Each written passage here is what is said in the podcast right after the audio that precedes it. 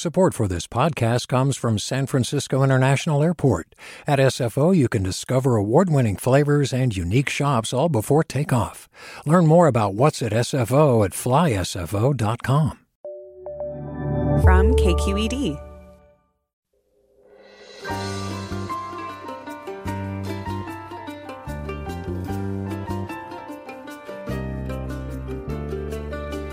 From KQED in San Francisco, I'm Alexis Madrigal.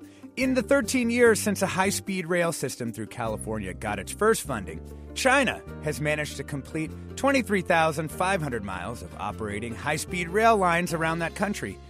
Here in California, we're still at, uh, yep, still at zero miles.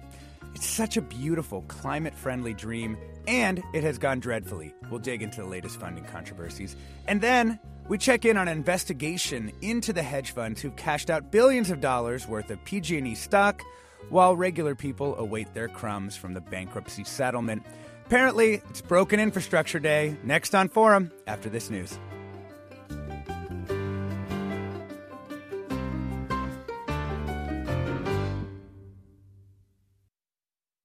This is Forum. I'm Alexis Madrigal.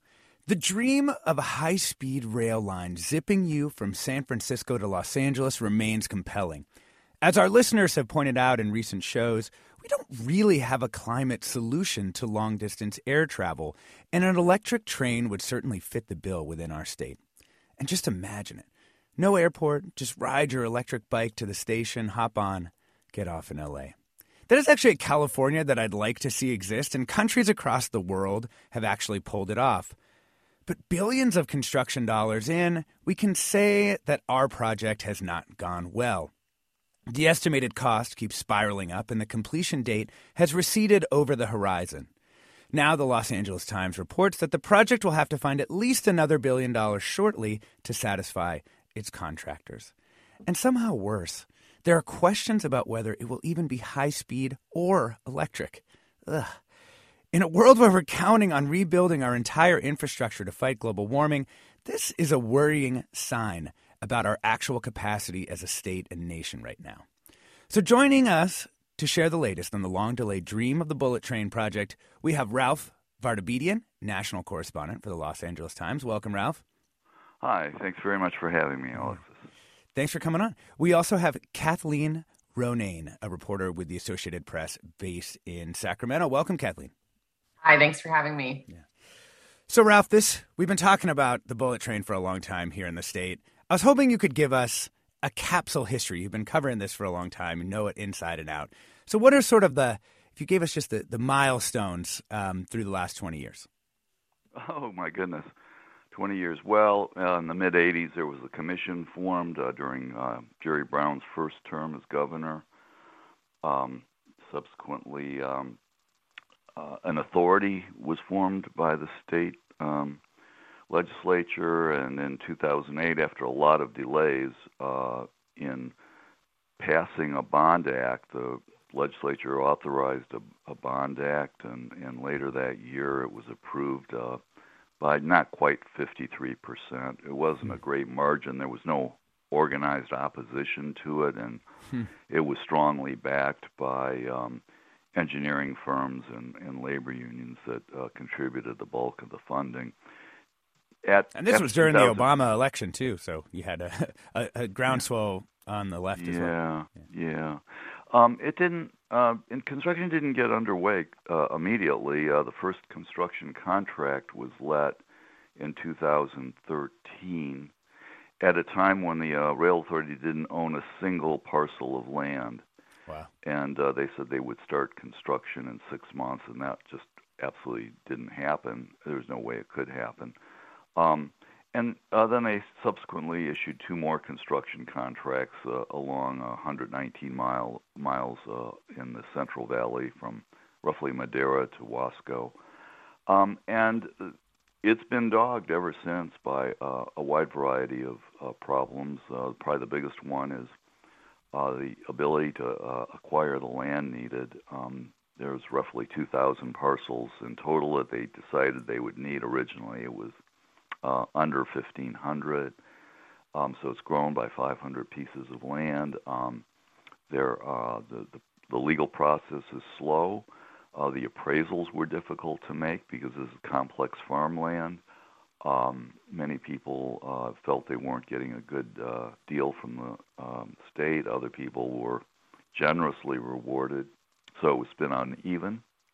And um, can I ask you about that particular, you know, this, the right of way acquisitions?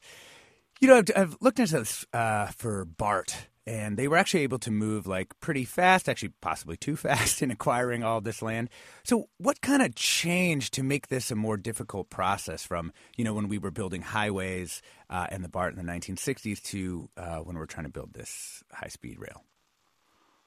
Oh, I don't know that uh, the law changed. It may have, um, but um, you know clearly CEQA changed and and that set up a whole different set of conditions uh, for environmental approval. Hmm. Um, the I think one of the big things in in the 1960s when we might have done I-5 in the Central Valley was that was that was open land really a lot of that land I think was under state control in the first place and it was at the west end of the Central Valley um, much less intensively uh, farmed um, very few people are out there uh, and um, the highway went along existing transportation corridors. So those were all some factors that may have uh, come into play. Yeah. Kathleen uh, Ronayne, I wanted to ask you about where we've been, in, you know, in kind of a quagmire here with high-speed rail. So, what's the situation now um, with the governor, with the state legislature, and, and just kind of politically in the state? Yeah, so I think one of the issues with high speed rail at this point is that it doesn't really have a political champion. So Governor Jerry Brown was was a pretty strong advocate of the project. Uh, Governor Newsom has been less so. You know, in his first State of the State, he was um, pretty clear that we didn't have the the money or the path to um, pursue the train as, as, had been envisioned. Though he still says he wants to get there, um, but he sort of said, "Let's focus on this area in the Central Valley." And since then, um, there's his administration hasn't necessarily championed it, right? And so I think you sort mm-hmm. of see it kind of moving along, and you don't there's no real political will to invest more money in it and to try to speed it along but there's also no real political will to say let's just be done with this thing. And so it kind of uh, just continues moving along but there's no real you know we still don't have enough mo- anywhere near enough money to do the whole thing right? And so what's happening immediately is you know they're in dispute over whether or not the state should release the rest of the bond money to the high speed rail project. So this is from the 2008 bond money. From the 2008 bond. So voters approved nearly $10 billion. I think about nine was for the project. And there's about $4 billion left in that bond fund.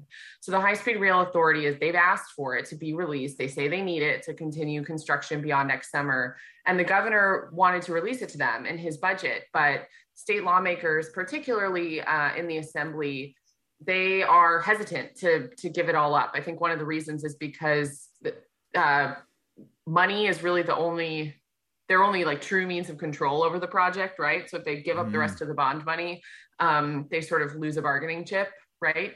So they are they ended the legislative year without any agreement on what to do with this money. Um, they Assemblywoman Laura Friedman, who's chair of the Transportation Committee, said they hope to have some deal in January, but they're pretty far apart on how on, on what they want to do. So we'll just have to see what happens over the mm-hmm. next few months and if they're able to to reach a deal because the Assembly Democrats are proposing something different, you know, than what the than what the governor's office wants to do.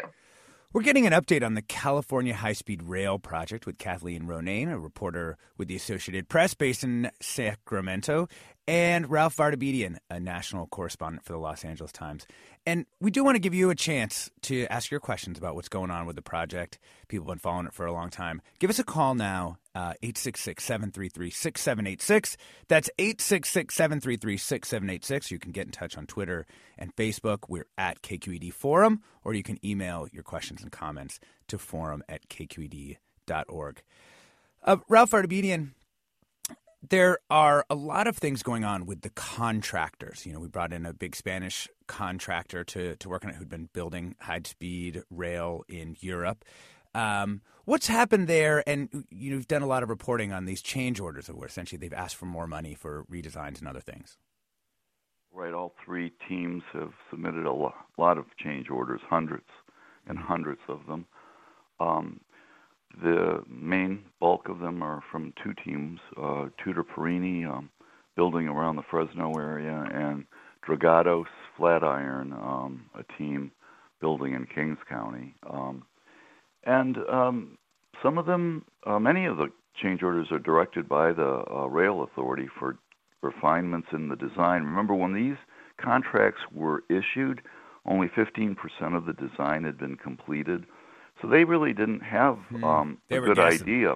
Yeah. And, well, they were guessing about a lot of things, and in particular, um, how they would relocate utilities. I mean, anytime you start digging, you're going to hit sewers, water lines, gas transmission pipes, all kinds of uh, good stuff underground. And a lot, of, a lot of cases, they didn't know where those were, and they didn't really design the relocation. So as they moved along, a lot of things have had to be moved, and they issued a lot of change orders. The other big segment, I mentioned that they didn't have all the land in hand, and that's been slow to be obtained. Well, when you issue a contract, uh, the contractor doesn't want to just sit around with millions of dollars of equipment, so they started filing delay claims. Delay they were delayed because of the authority, mm. and the authority couldn't argue that, and they paid out hundreds of millions on those too.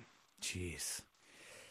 And I mean, going forward, what's supposed to happen there? Like, they they've got to keep accepting the change orders. How do they provide, you know, at least some uh, accountability on those construction firms? Well, they they have so many layers of reviews and consultants overseeing, there there should be a lot of um, scrutiny. Uh, each of those construction teams um, is um, managed by a consultant uh, called a project uh, construction manager, mm-hmm. and then there are independent engineers and independent checkers uh, uh, on board, and then they report to another consultant, WSP, and then that consultant reports to the High Speed Rail Authority, uh, which has a lot of consultants uh, otherwise. So, plenty of layers of control. I'm not sure. Um, you can get tougher in approving those change orders, but um, there that could be risky too because the construction teams uh, might not um, be as cooperative as you'd like them to be. They could just say, "Well, wait, you you got to pay us. We you owe us this money. We're just going to stop." And uh, then it just becomes a complete um, civil war. Right. Got some uh, comments from listeners. Tracy Ann writes, I cannot believe we are still having this discussion. California, like France, Italy, Germany, and Spain, that all have smaller economies than California, should have a fast, reliable, low emission travel option through the state. If you build it, they will come. Mary, on the other hand, writes, why is there rarely any discussion about the fact that there, as yet, is no reasonable way to get through the Tehachapi's by rail? Also, since it's about 400 miles from SF to LA, there's no way it would take two hours to get there as originally promised at 200 miles an hour because it has to make stops and doesn't enter and exit stations at top speed. We're talking about high speed rail with Ralph Vartabedian, national correspondent for the Los Angeles Times, and Kathleen Ronayne, a reporter with the Associated Press based in Sacramento. I'm Alexis Madrigal. Stay tuned for more Forum after the break.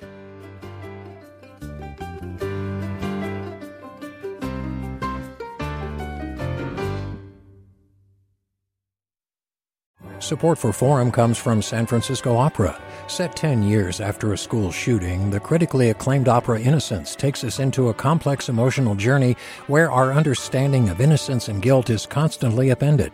Kaija Saariaho's ethereal score collapses the past into the present as a community of survivors grapple with how to move forward. Don't miss the highly anticipated American premiere of Innocence, June 1st through 21st. Learn more at sfopera.com. Welcome back to Forum. I'm Alexis Madrigal. We're getting an update on the California High Speed Rail project with Ralph Vartabedian, national correspondent for the Los Angeles Times, and Kathleen Ronayne, reporter with AP. Kathleen, I want to uh, start with you, and I'm going to ask you the same question, Ralph, which is if we could go back in time and we could pick a moment where this thing kind of went off the rails, where we could maybe have done something different so that we could kind of keep this project uh, moving forward, or or kill it off if that's what really needed to happen if it wasn't feasible. Is there one of those moments in the past where we could go back and we could say, okay, that is where um, we need to, we, we should have done something different? Well, probably before the 2008 Bond Act, we should have started thinking about how successful passenger rail systems evolved in Europe and Asia. And they evolved. They didn't just uh, get uh, a magic wand waved over them and suddenly they had a bullet train. They had successful passenger rail at normal speed, and and it was liked and um, supported, uh, attracted ri- riders, and uh, then they knew if they improved it, they'd get more riders, uh, and they did, and they got higher fares. Um, we, on the other hand, had a very um, modestly successful Amtrak system in the Central Valley that didn't connect to Southern California. We didn't go the incremental approach. Um, and we might have done that. It might have turned out better if we had um, started getting people used to the idea of passenger rail and getting a direct connection from LA to the Central Valley was critical. Uh, right now, you have to take a Greyhound bus from Union mm-hmm. Station to Bakersfield. That's ridiculous, and nobody wants to really be serious about that. Um, so I think an incremental approach might have been better, um, and building up slowly, uh, getting people used to the idea of uh, riding the rails, and then step by step uh, incrementally um, building a, a, higher and higher speed system. Uh, we didn't do that at all. And it's not totally. At some point, you you jump off the diving board, but we did it before there was really a Any strong water in the pool. Public, yeah, yeah. um, Kathleen. Uh, how about you? Do you see a, a political moment or, or something where things could have gone differently?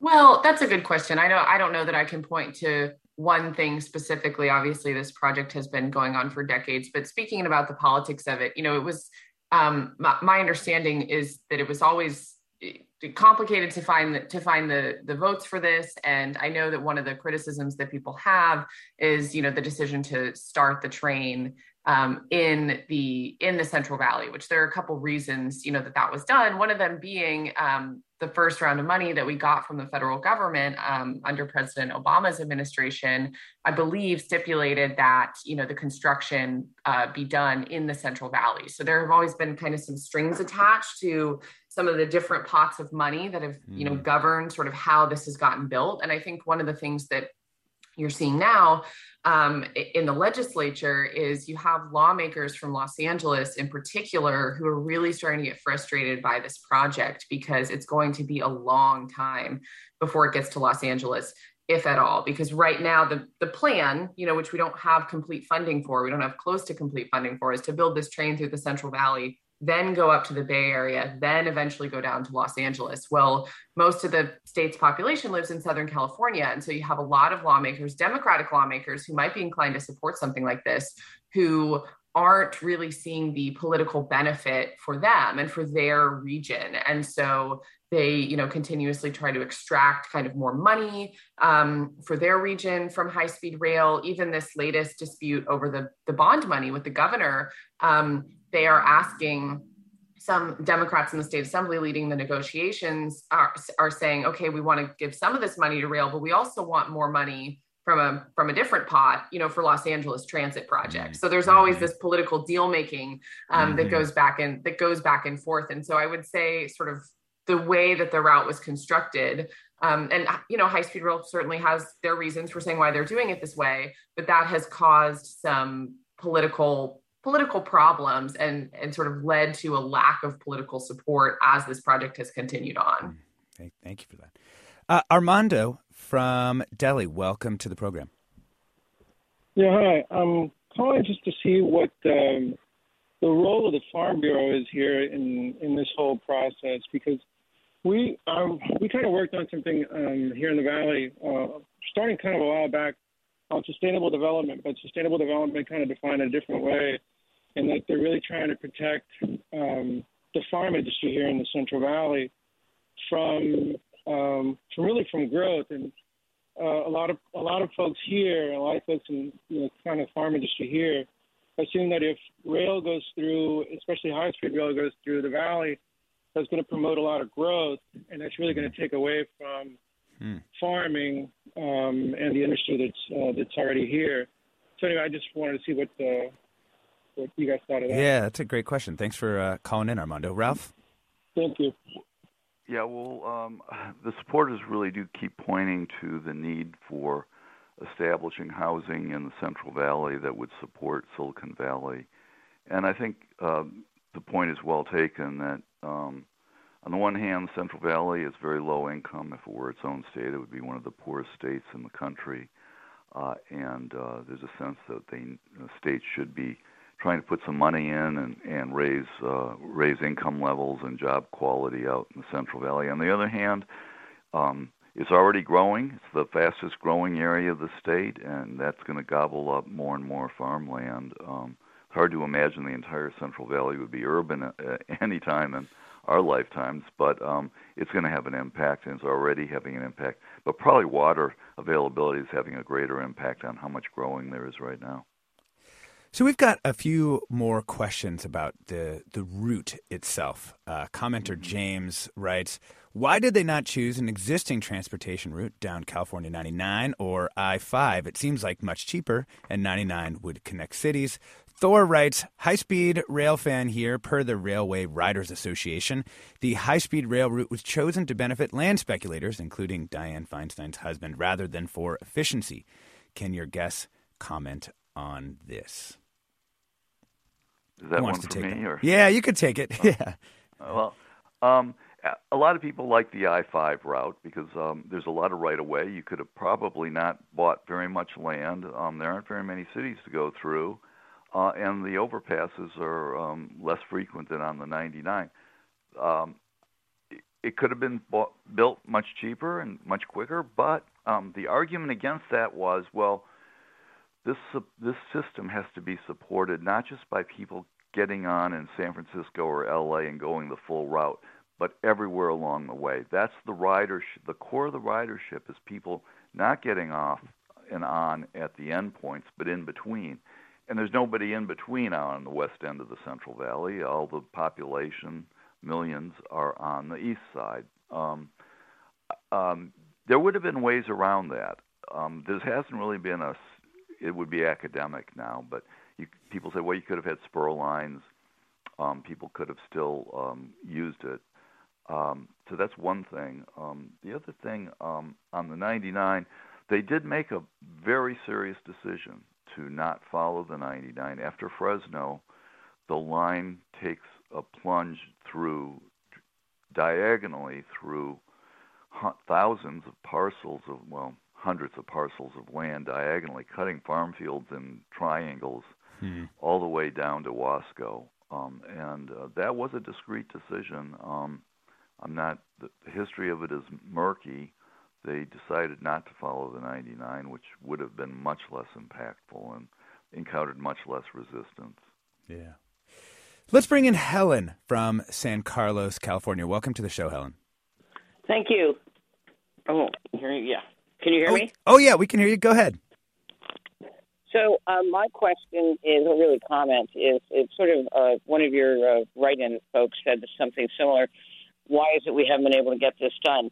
I don't understand quite why this is not viewed as an alternative to air travel, mm-hmm. because if you want to reduce the number of airplanes going back and forth between LA and I mean Southern California and Northern California, you got to have an alternative form of transportation besides car travel and the current train is 12 hours.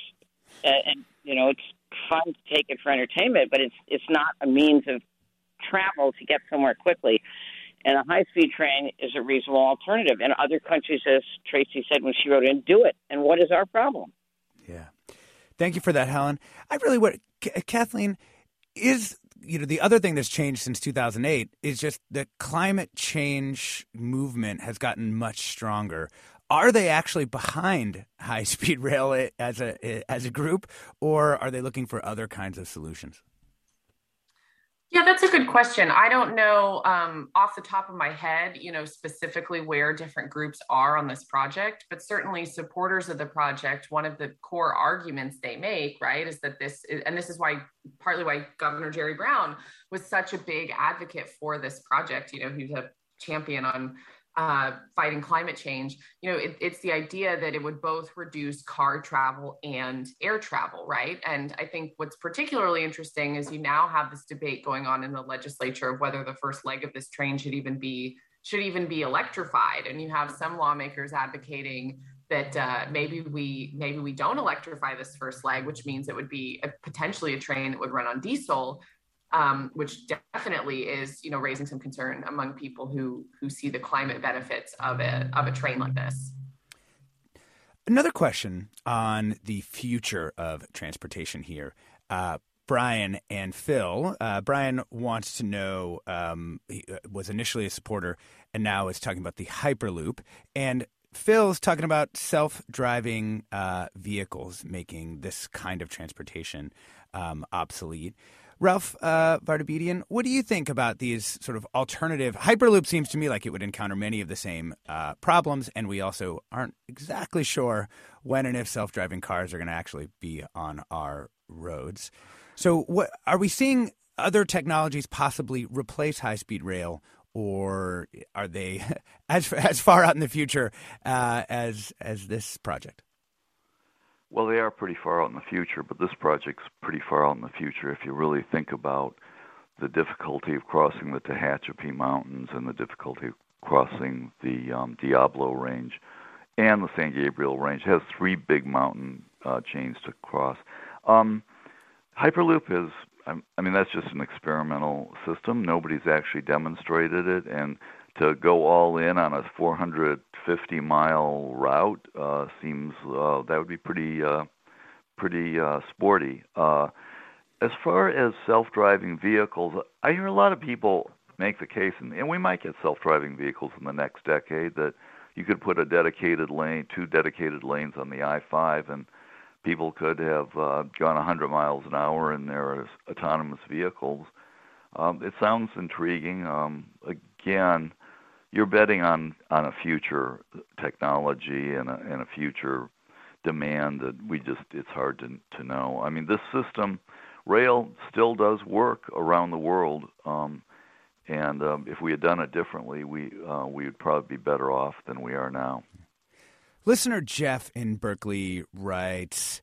Can you ask the guests for their thoughts and reflections on the fact that the Oakland Bay Bridge project went 2,500% over budget, spending $3 billion per mile for a few car lanes? Are their concerns reserved exclusively for green transportation projects, or do they also object to California's wanton spending on cars? And hold that thought for one sec.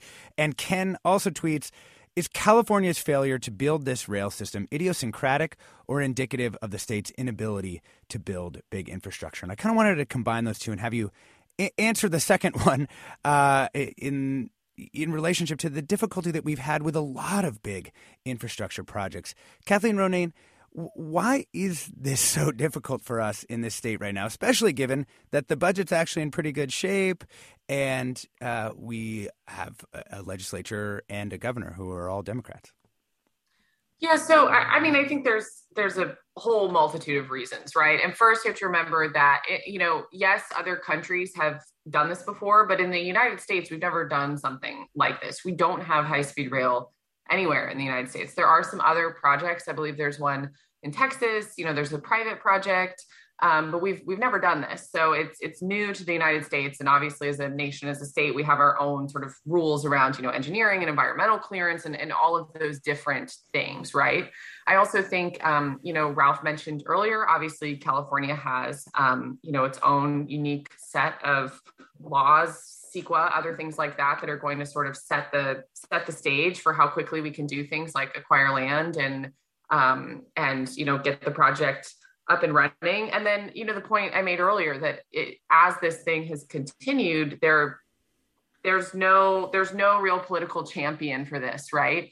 Um, you mentioned that the the governor and the legislature are all Democrats, but that doesn't necessarily mean that they're gonna that they're gonna champion this thing. And I think, you know, to the point that one of the one of the listeners made, large infrastructure projects tend to take a long time and tend to get delayed and tend to have cost overruns. And I'm, I'm not saying there's, there aren't, you know, unique challenges and issues and um, past you know management issues with this project but this is something that tends to happen with large infrastructure projects. And i think this one in particular has just gone on for so long and had so many you know unique challenges or, or cost overruns or, or, other issues that it has started to sort of bleed political support.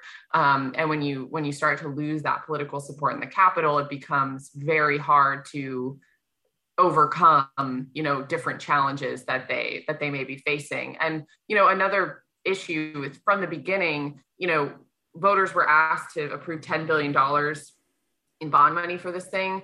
That was that was never even with the original estimates that was never close to enough money for this. So i think um, and I think voters were told that, but I think from the start, people may have thought that the costs for this were going to be significantly lower than they were. So that sort of all combines to to create a lot of a lot of challenges that are just hard to untangle.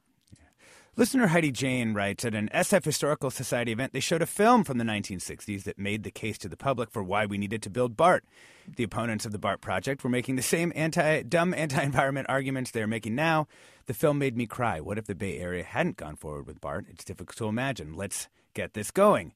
Bill in San Francisco writes The high speed rail has never been more than a make work project. Let's be honest about this endless money pit and kill it.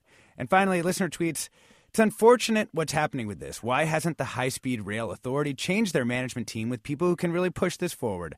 Some of the problems started with management underestimating the implementation of such a project. Ralph Vartabedian, you've probably covered this as much as anyone uh, in the world. Would a management change at the High Speed Rail Authority make a big difference, or are these really structural uh, issues that aren't going to be solved just by changing up the people at the top? Yeah, that's a good question. Uh, we have had uh, changes at the top, uh, uh both on the uh, authority board and, and among management. a lot of new management. They come and go. The turnover is quite rapid. It hasn't really um, substantially made a difference that we can measure yet. Um, I think it's structural uh, in the sense that we made a decision um, after 19 after 2008 that we wouldn't hire a lot of people to do this. So Caltrans has 6,000 engineers. The Department of Water Resources for the dam system has thousands of scientists and engineers. This uh, rail authority has like 200 employees, uh, and it really relies on consultants paid consultants to um, manage uh, and design and run the whole operation. Uh, there's oversight by these the state staff. So um, we went about this much differently than we went about more successful uh, enterprises like building dams and highways. That probably should be another lesson. Yeah. Last comment from Sam. Sam writes, Why is no one talking about how the independent studies conducted to review the high speed rail project say it will be profitable and have reliable ridership? Or how the project has taken new steps to avoid the mistakes of the past, such as acquiring right of way before construction starts? Let's hope those things get incorporated. We've been getting an update on the California High Speed Rail project with Ralph Vartabedian, national correspondent for the Los Angeles Times, and Kathleen Ronayne, a reporter with the Associated Press based in Sacramento. Thank you so much for your time. Stay tuned for more Forum after this break.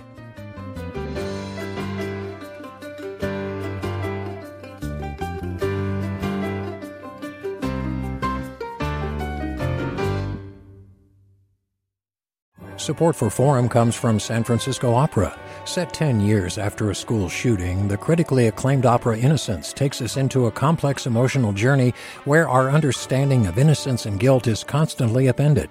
Kaija Saariaho's ethereal score collapses the past into the present as a community of survivors grapple with how to move forward. Don't miss the highly anticipated American premiere of Innocence, June 1st through 21st. Learn more at sfopera.com. We've all got those parts of our house where the internet just won't go. Well, if you had wall to wall Wi Fi from Xfinity, you could worry less about dead spots. Because with wall to wall Wi Fi from Xfinity, you get fast speeds, reliable connection in every room, and power for all of your devices, even when everyone's online. That's wall to wall Wi Fi only with Xfinity. Restrictions apply, not available in all areas, actual speeds vary. All over the country, we need to improve reading in Wisconsin. Schools are changing the way they teach reading. I'm calling for a renewed focus on literacy. We have gotten this wrong in New York and all across the nation. And it's happening because of a podcast. I think your podcast has changed my life. And I'm going to share this podcast with everyone I meet. Sold a Story investigates how teaching kids to read went wrong. New episodes of Sold a Story are available now.